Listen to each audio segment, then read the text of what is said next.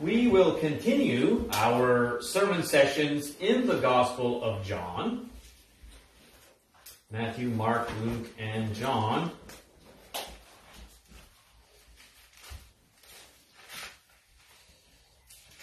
We are found in chapter 19, and the portion of Scripture for this session will be verses 1 through verse 15.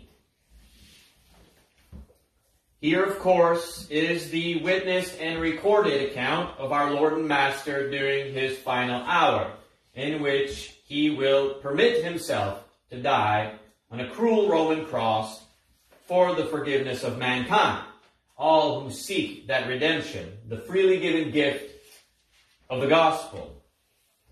And as has been recorded, the moments leading to this context, we have recognized betrayal.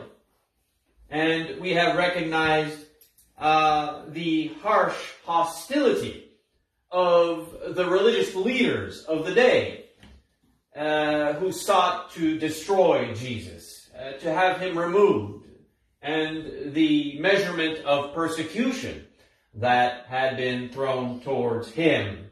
Sadly, a man, of course, who brought forth love and compassion, grace and mercy, and the strength and authority of His Word, so that mankind would choose to change the way they think in order to change the direction of their life and become productive as legal citizens of His kingdom. And the people in which the message was proclaimed should have received that.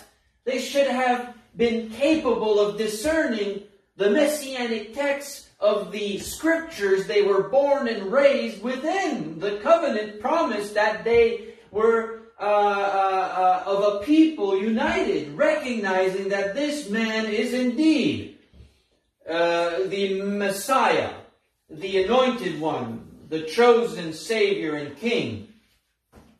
But in their corruption and pride, they had since created the Christ in their own image. And when Jesus walked this earth in the image of the Scripture, through the penmanship of the Holy Spirit God breathed, they found contradiction. No, he is not the man we sought forth in our image, which should have been born of a socio-political prestige. He should have been one of us. And of course, they chose to test him throughout his ministry on which side he would take. Are you a Sadducee or are you a Pharisee? Are you part of the Sanhedrin? You should have been brought up in the proper preaching school through the foot and seating of Gamaliel. But yet, a man from Nazareth? Can anything good come out of Nazareth? A carpenter, the son of a carpenter, what a lowly, humble birth and upbringing. No, he cannot be in the we wanted a socio-political power with a physical sword to slay down our enemies, the Romans. But Christ came speaking of a spiritual kingdom that could never be destroyed by the hands of men.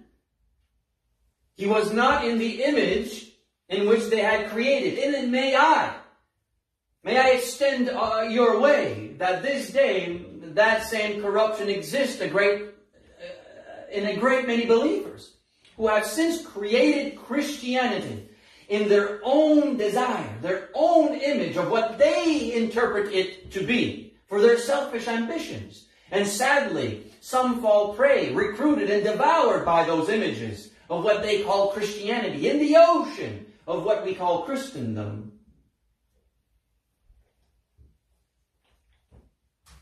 And so that moment, of course, is brought forth in its peak, where the ways of man, which are lawless and sinful, chose to destroy the Christ.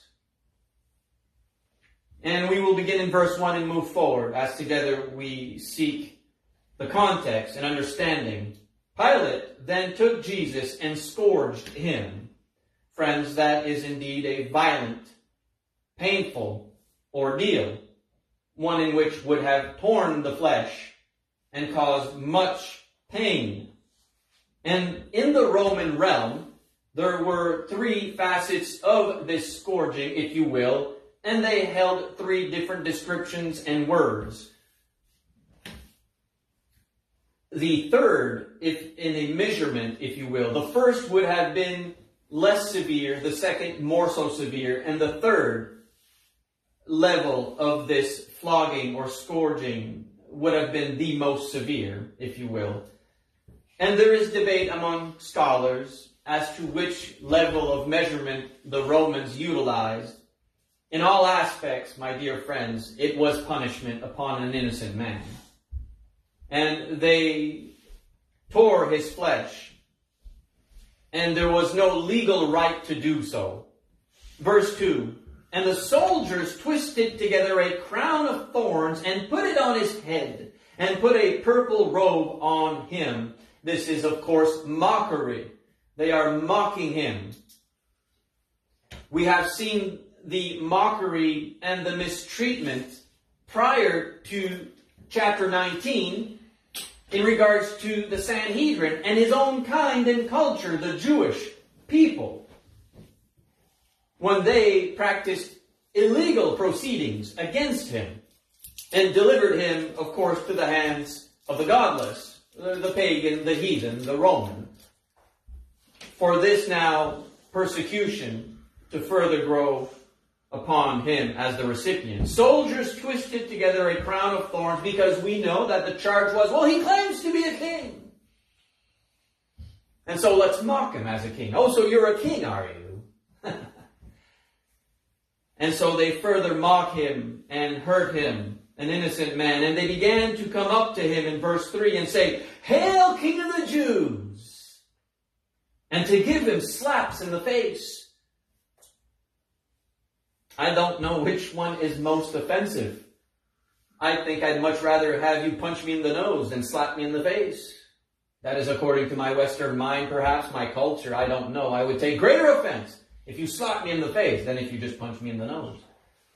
They slapped him, and they mocked him, and they ridiculed him. Godless men. Believers, known to be the kingdom of God through the Hebrew covenant with the promise, delivered one of their own to the opposition, to the enemy. The very image they sought to destroy.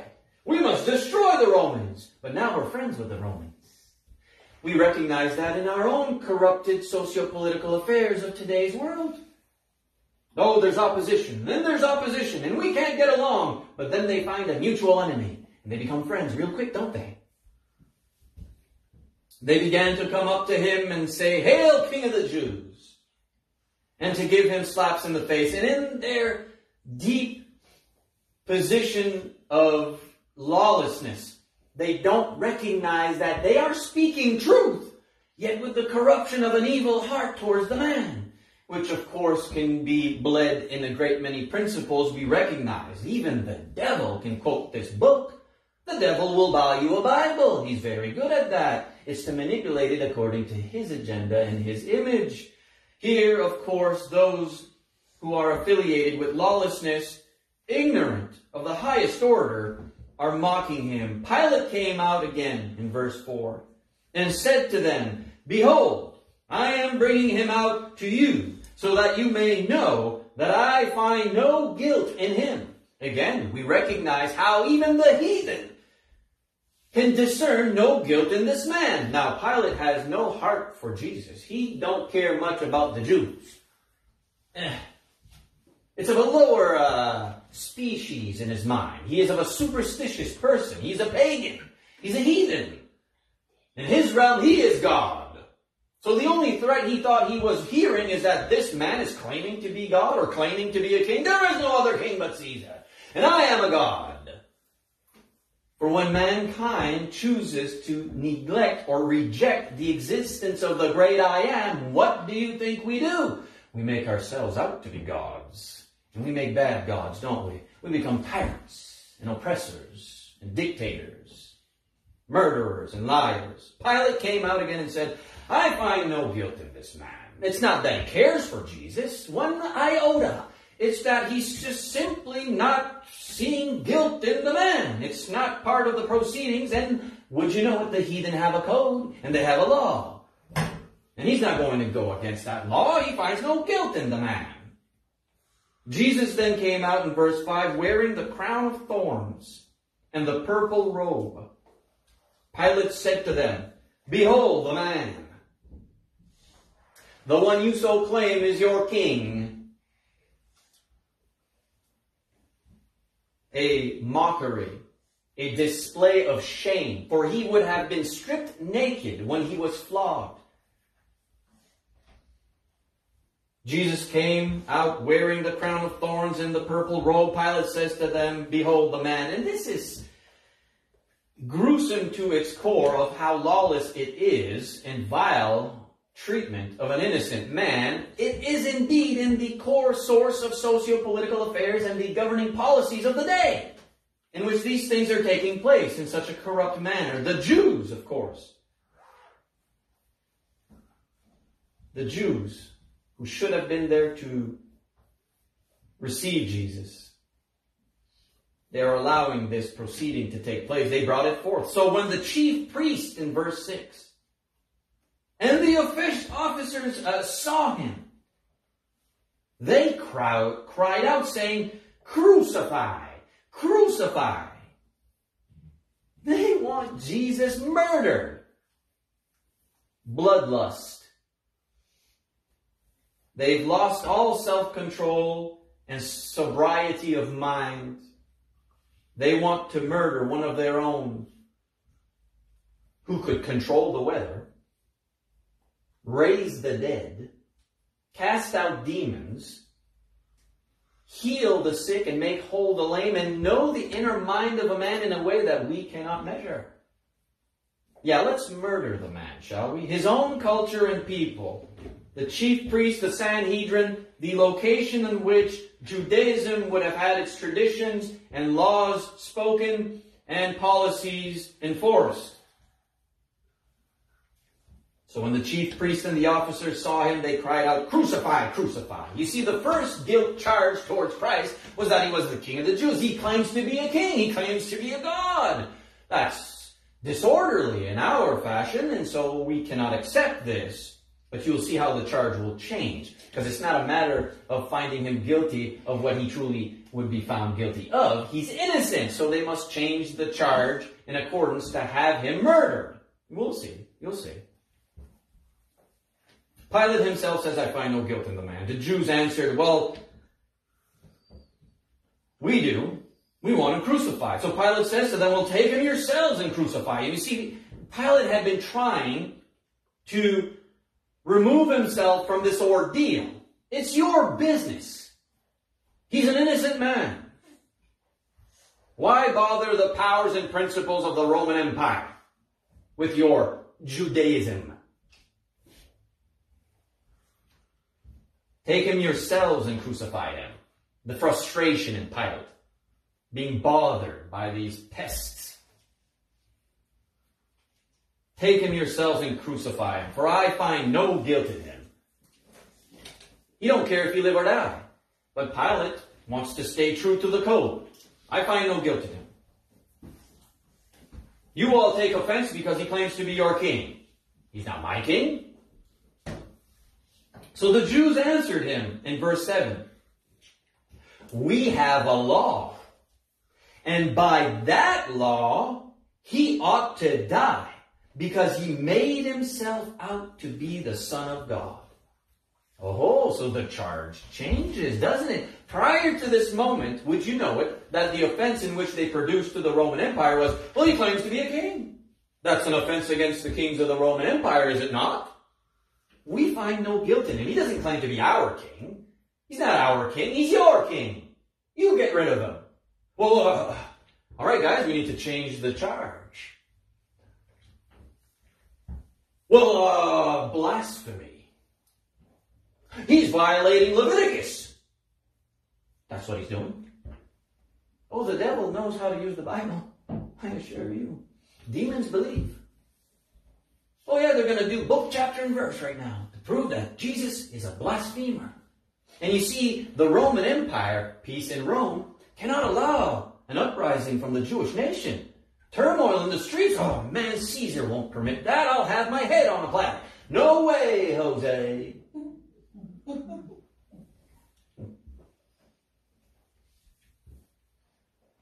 the Jews answered him, We have a law, and by that law he ought to die, because he made himself out to be the Son of God, which is blasphemy, and has a policy to be enforced, which is the stoning, capital punishment, stoning.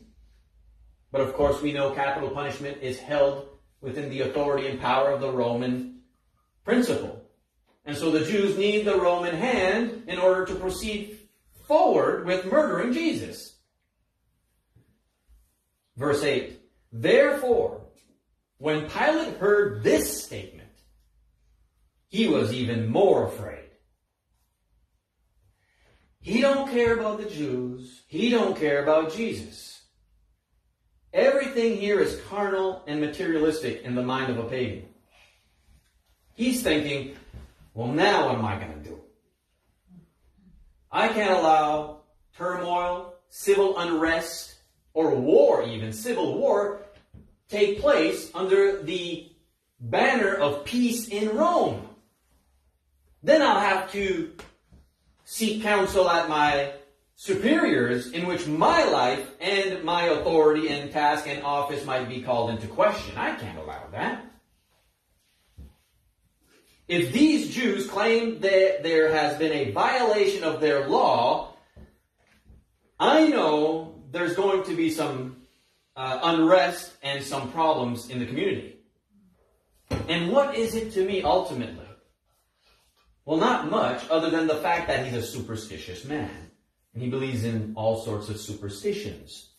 I mean, they claim that this man was a divine power that he could produce supernatural activities, what we know as miracles, a breach of the natural order, things that cannot be ever explained by nature or natural realm in which you and I, of course, are submissive to. Of course, the pagan mind would have been superstitious of his powers, the things that were being whispered in the grapevine of what this man could do. I find him innocent. I don't want any problems with this individual. But here come the Jews. Well, let's change the charge. Blasphemy. He violated our law. Remember, friends, the devil knows how to quote book, chapter, and verse. I could be found in a garage with a wrench. It don't make me a mechanic. It don't. I could even have the clothing of a mechanic. How do we discern who is truly the mechanic and who is not? Just because we hold the Bible and we claim to go to church don't necessarily make us faithful Christians, does it? These individuals were known in the community as religious leaders loyal, faithful families. There is ancestral lineage and emotional investment with these religious leaders. They had their loyalists. They were trusted. They were loved. For centuries, their custom and tradition in Judaism was being upheld. How close to heart? The equivalent of Christ walking today here in this establishment looking at us and saying, Repent, you're all lost. Get this man out of here. We're Christians, aren't we? We were born again. How dare he say such a thing? How dare he question our salvation? I believe in God. How dare you say that? I know I'm saved. I felt it. The first recorded words of our Lord and Master in Matthew chapter 4 was repent. He's speaking to people of God. Why would they need to repent? They have the Abrahamic badge. Their ancestry goes back to Abraham. They're people of the covenant. What do you mean they're lost? That's an impossible thought. I I refuse to even fathom the fathom the thought that I'm lost. Pride. Pride. What if what you've been taught all these years from people you trust and love as religious leaders have led you astray? I assure you, they know how to quote book, chapter, and verse. A thought. We can know, of course, the difference, and we can discern the difference. We keep moving forward. Therefore, when Pilate heard this statement, he was even more afraid, and he entered into the praetorium, which is the governor's official residence. You may have a footnote that would say such. So he enters into the praetorium again and says to Jesus, Where are you from? But Jesus gave him no answer. Now, in the superstitious mind of a pagan, a heathen, themselves image of pride and uh, uh, gods on earth, if you will, his thought is not geographically. He's not asking Jesus, from which geographical location do you come from? He's asking him, are you of a divine God? Are you a God? Are you of a divine presence? They speak of you in such a way. Ah, the Jews. So Pilate says to him, because Christ would not answer, You do not speak to me? Do you not know that I have authority to release you? And I have authority to crucify you? Interesting. A man, the created, speaking in such engagement to God on earth, the Son of the Creator. Pilate, of course, must have had a hint of frustration to which why Christ would not answer him. Well, Jesus answers him, doesn't he not? In verse 11.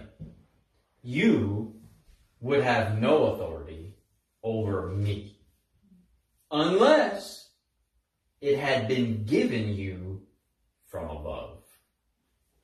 For this reason, he who delivered me to you has the greater sin. Powerful words. Pilate I know you think you're in charge. And nothing will deviate you from that conscience, for you are firmly rooted in your rebellion. You are stiff necked, and the only thing you can see is materialistic, naturalistic realm. You can't think spiritually. But the only reason you are permitted to execute me is because it has been permitted to you from a greater power. Ultimately, by what power does Canadian government have in policy enforced to send anyone to jail for a crime? Or in the age in which capital punishment was actually being upheld? What power would have ever given a people that form of consequence? To a murderer who gets caught and has life imprisonment or capital punishment, execution. Whoever can, if there is no God, we make ourselves out to be gods. But if there is a higher power, then the ordinance of law and policies to be enforced must come from that divine source. You see, Pilate, you are permitted to do what you do because of a higher power.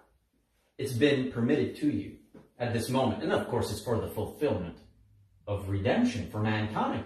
But would you know it? That Pilate of free will, as we are all free willed agents, do not be deceived by anyone trying to mislead you in thinking that you do not have control of your thoughts and that you do not have free will. That is a lie. You do. It's a blessing. It's a gift. You can choose to get up and leave. You can stay sitting and listen. You can, look, I'm thinking. Look what I'm doing. I'm doing this. I can think. I have a free will. You would have no authority over me unless it had been given you from above. For this reason, he who delivered me to you has the greater sin. Well, who is this individual? In which would have a greater sin. Someone says, all sins are equal. All sins can lead you to eternal destruction. That is scriptural. But there are various degrees of consequences to all sins. Case in point, bit of an excursion for your thoughts, challenging us. the eight year old child walks into a store with you. As you are not paying attention to the child, he takes a pack of gum and puts it in his pocket. He's unaware of things. He just does that. He then, then we're in the car, and he's like, "Look what I got! Where did you get that? I took it in the store." Oh, come with me. And we go in the store and we say, "I'm so sorry. My, my, my son, he don't know best. He, he took this. Can I pay for it?" We understand it. Thank you so much for being honest and bringing it back. You know what? Just make sure to tell him you can't steal. That's that's bad. Okay, I'm, I'm so sorry. But what if it's a 32 year old man? Mm-hmm. Or what if it is a murderer? Do we size up the consequence of a murderer to an eight year old child who stole a pack of gum? Both are lawless, both have committed a crime. But yet, why is there a difference in the severity of consequence? Because justice, that's fine. So, who would be descriptively known by Christ's word himself, speaking of a greater sin this individual. Well, there are various schools of thought and scholarly argument and debate over this very verse. It is my personal opinion that I would believe this man to be Judas Iscariot. However, some might say it's the Sanhedrin, yet there's not a plurality to the individual. He says he. So that seems singular to me. So maybe it's not the Sanhedrin. Maybe it's Pilate. Well, no, that couldn't be right. Maybe it's Caiaphas. Caiaphas who sent to Pilate. Maybe Caiaphas is the conduit which brought Jesus. It is my personal opinion that he is speaking of Judas. And why would Judas be the one held with a greater sin? Because Judas was his best friend and should have known better.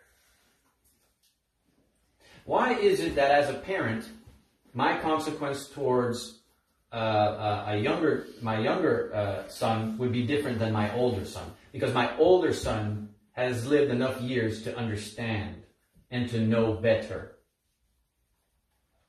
You see, he's become accountable, independent, and he should know better. Judas should have known better. A man that loved him, that gave him all sorts of spiritual blessings. Food for thought, challenge for the mind. We continue, verse 12. As a result of this, Pilate made efforts to release him. He made efforts to release Jesus Christ, uh, a Roman.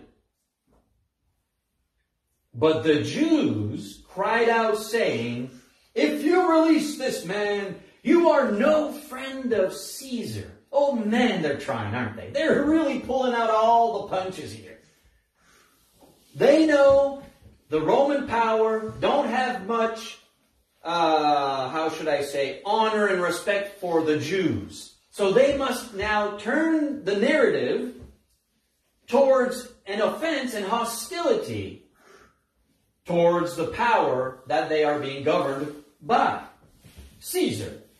So as a result of this, of course, the Jews, if you uh, release this man, you are no friend of Caesar. Everyone who makes himself out to be a king opposes Caesar.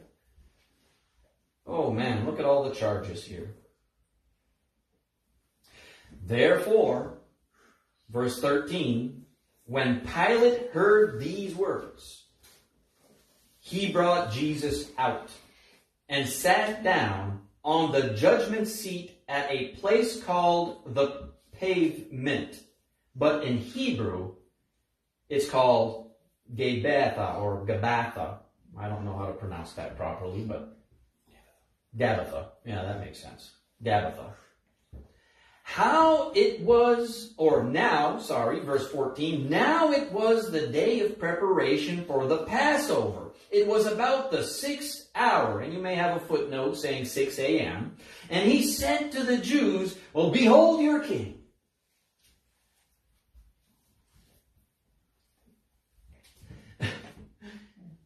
Pride, self righteousness, hypocrisy, corruption will have you so blind.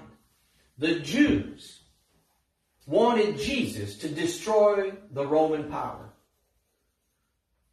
And here they are, claiming offense against Caesar, taking place by the hands of Jesus, speaking all manners of idiocy, if you will, and foolishness, to have an innocent man murdered.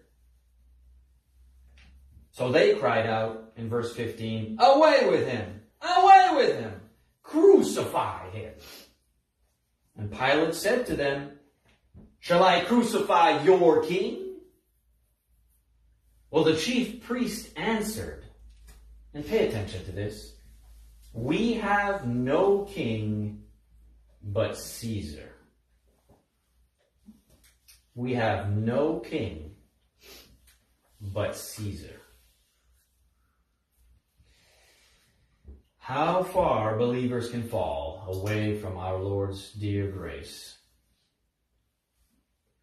To have been born in the lineage of promise, blessed with the law, since corrupted with their own self-righteous desires and ambitions, they would twist and wrongly handle the scripture to their agenda and they had built so many ordinances and oppressions on the people, some in which they wouldn't even uphold themselves. And now they bring the Son of Man to be murdered, and they speak their allegiance to whom really they follow. The Prince of the Air. Caesar, they say.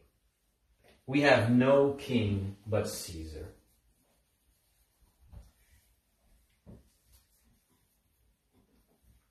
of course, there would have been some of these Jews who would have heard the message shortly, recorded and witnessed in the book of Acts, chapter 1 and 2. The message in which the apostles, who had the governing power of the Holy Spirit, they were miraculously endowed by the outpouring power. Picture a cup with water being poured out. They had the outpouring power, the water of that Holy Spirit upon their minds. These chosen vessels, 12 vessels, as recorded, rose among the people and proclaimed the message of the death, burial, resurrection, witness, and ascension of the Christ. And they spoke of the guilt that was on the hands of the Jews, for they had murdered the Son of God. And some, a small portion, some were pierced I can't believe we did that. How did they receive such a piercing, such a belief? Because of the evidence that was provided to them from the apostles through the scriptures. You murdered the Son of Man. We did. We have blood on our hands. They broke down. They believed. What shall we do? Was the message, of course, asked to the apostles, and they were told. They were told what to do.